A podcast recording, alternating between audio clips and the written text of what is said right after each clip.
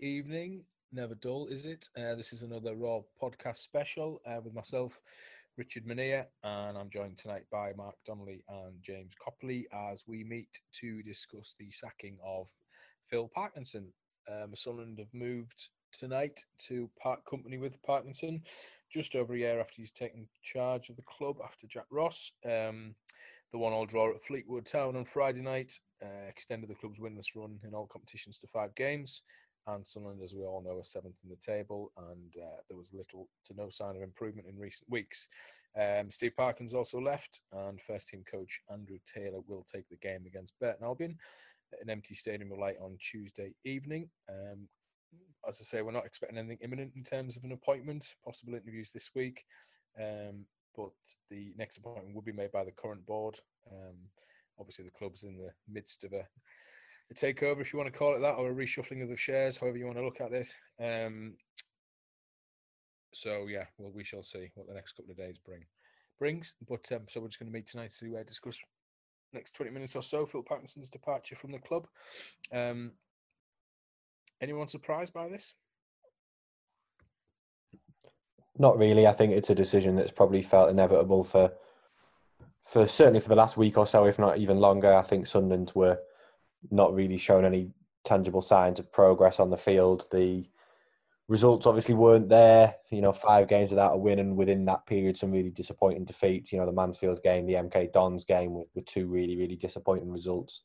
Uh, Sunderland obviously drifting further down the table, and you can point to games in hand. You can point to how many get you know points they are off the playoffs with that game in hand. But you know, at this moment in time, Sunderland didn't look like a team that were you know nailed on for promotion. They looked like a team that might have maybe stumbled their way into the top six, but they never looked like a team that were certain to be there or thereabouts coming into the season. At the start of the season, arguably at times they did. They were consistent. They were um, you know, if not outstanding, they were pretty reliable. You knew what you were getting, especially from the defensive unit. But the last few weeks have, you know, really, I don't even want to say stagnated because I think things have gone downhill in terms of the performance level. The the data that Phil Parkinson was often pointing to in terms of XG, uh, XG against, um, you know, the number of deliveries into the box, things like that, have all dropped. Um, and yeah, I think you know the, the big thing was I think he had lost the fan base. I think the fan base weren't behind him. They've been calling for a change for for a long time, and I think the results over the last five games have, have just been the final nail in the coffin. Do you agree with that, James? Was there any redeeming features to keep Phil Parkinson at the club, given kind of mood among the fan base, results of the last few weeks, performances for much of the season, lack of goals, um, all those things? Was there any was there any reason to keep him? Do you think, or do you think this is the right decision? I, think it's the right decision in terms of what we've seen on the pitch. I watched the game on Friday against Fleetwood. Thoroughly bored, thoroughly turgid. Um, didn't see an improvement. It was just a, a, very League One game, a very League One performance. But I felt like, as Mark said, Sunderland had regressed. I think the only redeeming thing for Parkinson, and the only thing we can say really is the club finds itself in a, a period and a moment of flux where there isn't much structure. There's a lot of uncertainty. So has that played a factor? Very possibly. Um, but Parkinson's job is to look after matters on the field, and, and matters on the field weren't very good. Obviously, last season I think probably played a part in the decision. Sunderland dropped to 15th in League One at one point. Obviously, didn't get promoted we'll never know if Sunderland would have got promoted because the coronavirus hit. Maybe he's been a little unfortunate in that regard, but taking this season in isolation, it's not been great. There hasn't been much progression at all. Um, and as Mark said, the underlying data that he was pointing to completely dropped off at the end, and, and Sunderland seriously regressed. So it wasn't a shock to see him go today. No chairman, no manager, no head of recruitment, no academy manager, no under 18 manager, um, Sunderland seventh in the league. Been desperate the last few weeks. Uh, in the midst of a takeover, question marks over whether how transformative that would be. Um, do you have much, if any, confidence the rest of the season, James, as a, as a Sunderland fan, as well as a in terms of um, Sunderland getting some form of structure in place, and to be honest, to be to be then in a place or in a position where the manager has a fighting chance of winning promotion? It's got to happen quick, hasn't it? That these takeover questions and the positions you've just listed there, we need answers quick. We need solutions. Um, we need vision. Speaking to some friends, some Sunderland fans earlier after the um, the sacking, and it feels like the whole place just needs a spark. If you look at if you look at the characters Sunderland have employed, David Moyes, um, Jack Ross, and Phil Parkinson, and I'm talking in terms of delivery here rather than personality because I accept that. I don't really know, you know, any of them personally, but they all came across as quite straight talking, but not a lot of not a lot of charisma, and I think Sunderland's the sort of club that needs that, needs a spark, needs a lift, needs somebody to carry it, needs somebody who sort of has that big picture thinking. Um, somebody who's a bit nasty, who's a bit gritty, maybe. And until that happens, I'm just not sure where we go. But as always with Sunderland, it feels like we're a bit of a basket cl- basket case club at the moment, and maybe it's a case of whoever comes in and manages manages us will fail until you know things are sorted out off the pitch because it's hard to work under a under a cloud of uncertainty. We're recording this on uh, Sunday night. Um, I've got my daughter upstairs shouting down, "Daddy, who are you talking to?" I said, oh, "It's a friend from work, darling." But I don't think she was particularly keen for Phil Parkinson to remain in his job either, given the recent results. So, um, Phil Parkinson is a is a really sound bloke. Do you know what I mean? And I'm I'm sure he will bounce back very quickly from this. And you see other managers, don't you, who manage at Sunderland in recent years, who um, kind of a spell at Sunderland doesn't particularly tarnish their reputation too much. I would say, given um, given the problems at Sunderland and problems that have been there for, for years, certainly five six years I've covered the club. Um, anyhow, that's just a little rant on a Sunday night. Um, so moving forward, then decisions were made. Sunderland play home to Burton Albion on Tuesday. Uh, obviously, as we know, Andrew Taylor will be in charge for that. That's a huge step up for Andrew Taylor. It was his first coaching role the, in football as well, wasn't it? Um, we assume, well, we hope a manager will be appointed uh, fairly quickly after that. Who would you like to see, Mark, take charge at the Stadium of Light, given that Sunderland have tried the kind of, you know, young and experienced in terms of English football, in terms of Jack Ross? Sadly, that didn't pan out. Gone the other way in terms of experience and somebody with a relatively proven track record of winning promotion. That didn't work out either. Where do you think Sunderland go from here? It's interesting, isn't it? Because you've got such a wide range of kind of a wide spectrum of managers being suggested. You know, in terms of you could potentially look at going for someone who would be quite a big name appointment for League One, and someone like a Gus Poyet. You could go for what would arguably be a somewhat similar appointment to that of Phil Parkinson in the kind of safe pair of hands category of a of Paul Cook or someone like that. You've got your younger coaches, your, your Lee Johnsons. I mean, Ryan Lowe at Plymouth is someone who I think's done a brilliant job both there and at Bury beforehand, and is someone who uh, I think will go on to have a very, very good career in management. Obviously, there'd be compensation, etc., involved. But I think for me, in terms of someone who would be able to come in and hit the ground running fairly quickly in terms of not having to completely change the way things are done and working with the players.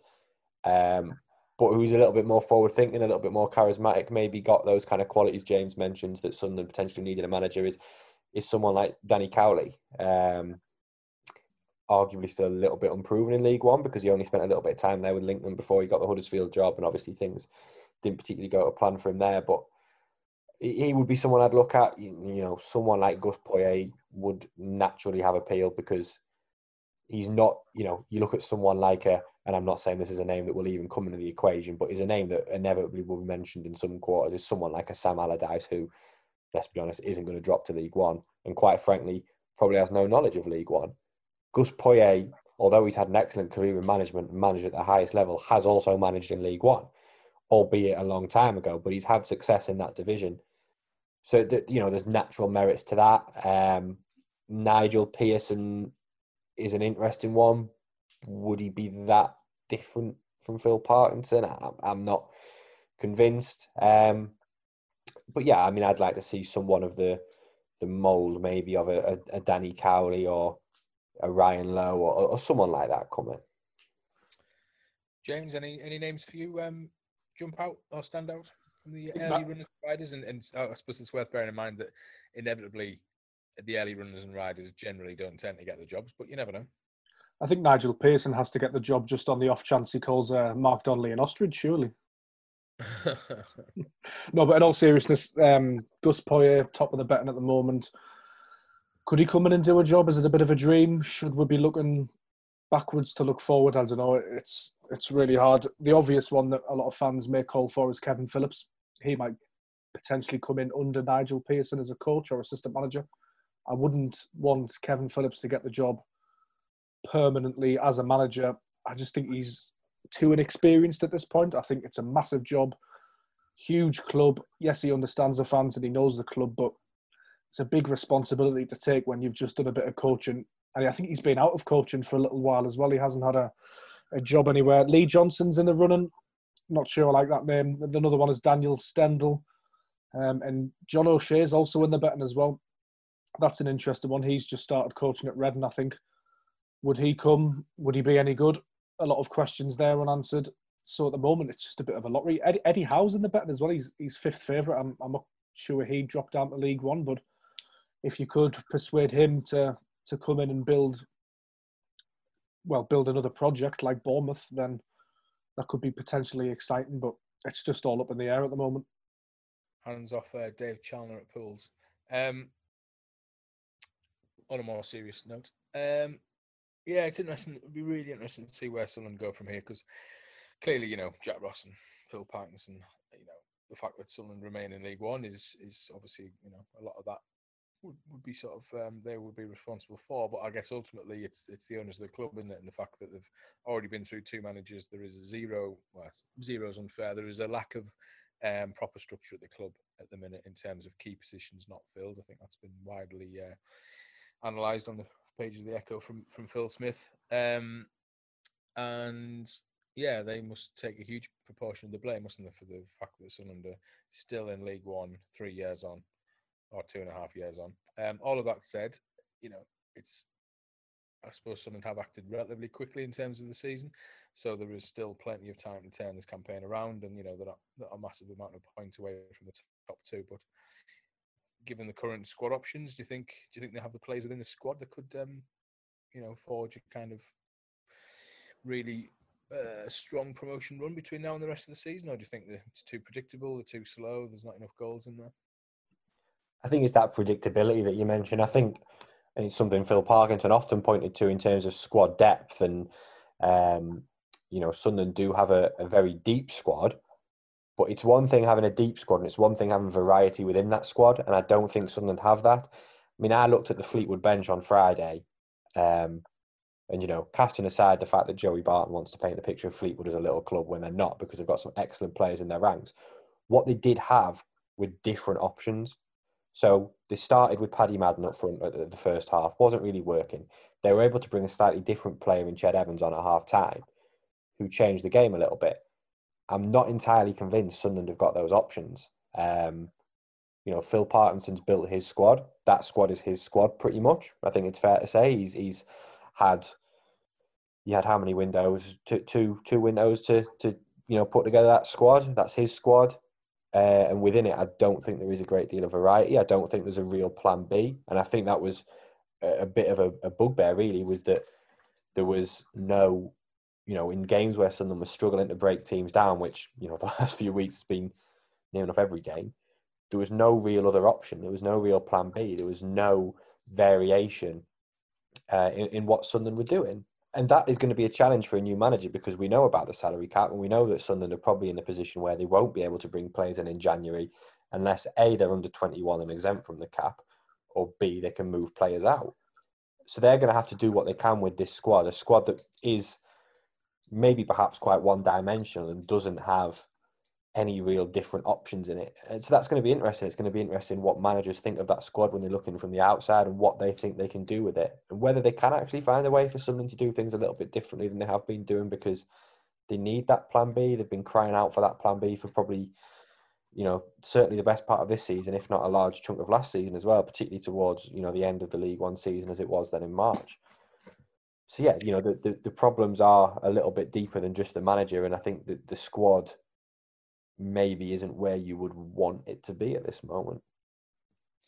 James, do you um, have any um, sort of confidence that this current, not much the next manager, but the current squad has what it what it takes to win promotion this season? Obviously, January is just what five weeks away, so there is scope to uh, improve the squad. And something we haven't touched on yet, but I'll come to now. Also, Aiden McGeady, um, he had no future at Sunderland under Phil Parkinson. Uh, understand he is registered to play this year or have potential to play this year still.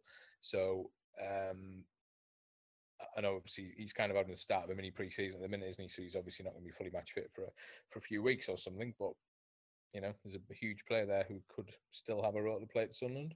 Or do you think that balance of the dressing room is too important? Um, it's it's a funny one this because when Phil Parkinson originally bombed Aiden McGeady out of the team, they slumped, but then it all came good and that they had a pretty decent run. And I kind of thought, right, okay, he's made that decision and he's stuck by it, and it's worked. But as time's gone on, and as more stuff started to come out, and you've heard Aiden McGeady's explanation, his side of things, kind of started as a fan anyway to to see what he's talking about. I think the comments he made on Cy Ferry's podcast about if Kevin Ball or someone like that or Lee Cattermole says what he said, which was essentially that Sunderland should be doing better against Accrington and Stanley or Burton if they want to play at a high level because he's probably not going to play at a high level now, but there's people in that squad that can. But if they want to, then they need to deal with the pressure more, um, essentially. And I think he's spot on in those comments, and now he's explained them. I sort of understand the context in which they were framed. Um, but as with all Sunderland players, Aiden McGeady is, you know, is is flawed. He's he's in League One and he's aging. He's got that little bit of magic but is it a case of a player being out of the team for a long time becomes a bit better than he is? Possibly because there's times where I've watched Aiden McGeady and I've thought, bloody hell, he's unplayable, you know, against Portsmouth in the Checkatrade Trophy final. But there's been times where I've watched him and he's been frustrating and I've thought you've taken an extra touch when you didn't need to. You've held on to the ball too long. You haven't passed it. You've slowed the play down. You've kept us off the front foot by keeping the ball too long. So it's really hard to say, and he is getting on towards 35. So would he be able to have much of an impact? But the allure of him is, is that we know his quality and we are in a hole. So the temptation is to bring him back. Just um, just thought finally for now, um, you know, we'll be doing plenty of analysis and podcasts and things over the coming days. And and to be quite frank, I'm a celebrity. He's coming up in nine minutes, and I'm sure we're all keen to watch that. Um, just finally, um, youth. Um, you know, just following on from the Aiden McGeady point, uh, one of the issues that Phil Parkinson said was that a chance, you know, to sort of play some younger players who, you know, he always said would have got in opportunities over the course of the season. Obviously, they haven't really been given too much to date. Um, I suppose it's probably natural when a manager's under pressure to kind of go with experience, isn't it, and players you might know a bit more of and probably trust a little bit more. But do you think the scope for the younger players, the likes of Neil Diamond, etc., Embleton when he's fully fit, um, to have much of an impact this season, Mark? Or I mean, it's a clean slate for everyone, isn't it? But there are. I think there needs to be. I think there needs to be an opportunity for these young players because, you know, when Sunderland went down to League One, there was a real opportunity for them to put the focus on the academy and say, okay, this is what we're going to do. We're going to give these young players an opportunity. They did that to a degree in terms of, you know, your Josh Majas, your Denver Humes, uh, obviously, George Honeyman and Lynden Gooch being around the first team, but that was probably you know one of the first seasons they got a real sustained bit of football. Um, and that's just completely fallen by the wayside now. What Sunderland have now, hopefully, you know, with the the takeover that we've we've spoken about, with the fact they're looking for a new manager, is a chance to properly take stock, look at where they are, and think about what they want to do in the future. And hopefully, involvement of academy players, involvement of young players, is is, is a really key part of that. Because a, I think it's something supporters want to see, and B, I think it is something that genuinely could benefit Sunderland. I mean, you know, that, that game on Friday night, you know, you're drawing 1 1 away, you've got five substitutions to make, and Elliot Embleton's not getting off the bench. It, it, just looks a little bit strange, isn't it? It's a bit of a, you know, and I know, you know, Phil Parkinson would have had his reasons for that, but you, everyone wants to see young players involved. They could really, really be assets to, to Sunderland. You know, there's questions to be asked about whether the likes of uh, Dan Neil and, and Jack Diamond are, are there yet because we've only seen kind of fleeting glimpses of them, but people like Elliot Embleton, I'm sure is ready for League One football. I'm sure he would maybe not walk into, but he would be able to get into a large number of squads in this league. He's a different thing, a different option for Sunderland. And you just want to see those players given a chance. So hopefully now this is an opportunity for Sunderland to look at this and think, okay, this is a chance for us to really redefine what we're doing, give youth a chance, and appoint a manager who, who will be willing to give people like Elliot Embleton's, Dan Neil's, Jack Diamonds, etc., etc., an opportunity, providing, of course, they, they you know continue to push and deserve it. But you know, you hope they are doing that behind the scenes, and hopefully a new manager will, will give them every opportunity to really make their mark for Sunderland. Good stuff. Uh, just finally, uh, James, the big question: Who do you think is going to win I'm a Celeb? I haven't been watching it that closely, but I hear that Jordan's quite good. The Radio One DJ is he still in it? Yeah, Burnley fan he is. Maybe they can get um, an emergency loan for Parkinson to come in in January to the uh, to the I'm Celeb, or will it be done by then? I think it'll be. Uh, come on, don't be coy. He'll be done by then. You know, it'll be done by then. You're too cool for I'm Celeb. Good stuff. Thank you very much. Um, thanks both. Um, please continue to read the Sunderland Echo website for the latest news following Phil Parkinson sacking and all the latest analysis and developments um, as we move through the week. Um, takeover as well, plus obviously managerial as well. Huge week coming up, so plenty to look forward to. Plus uh, the visit of Burton on Tuesday night, um, and also please consider a subscription to the Sunderland Echo. Um, our team work very hard to produce the best Sunderland coverage. 24 7 it feels like at the minute um, so if you um, yeah if you would consider taking out a sports subscription package that would be greatly appreciated by all of the team. And um, yeah we'll be back during the week with a couple of special Roar podcasts. Thanks for listening and uh, we'll see you next time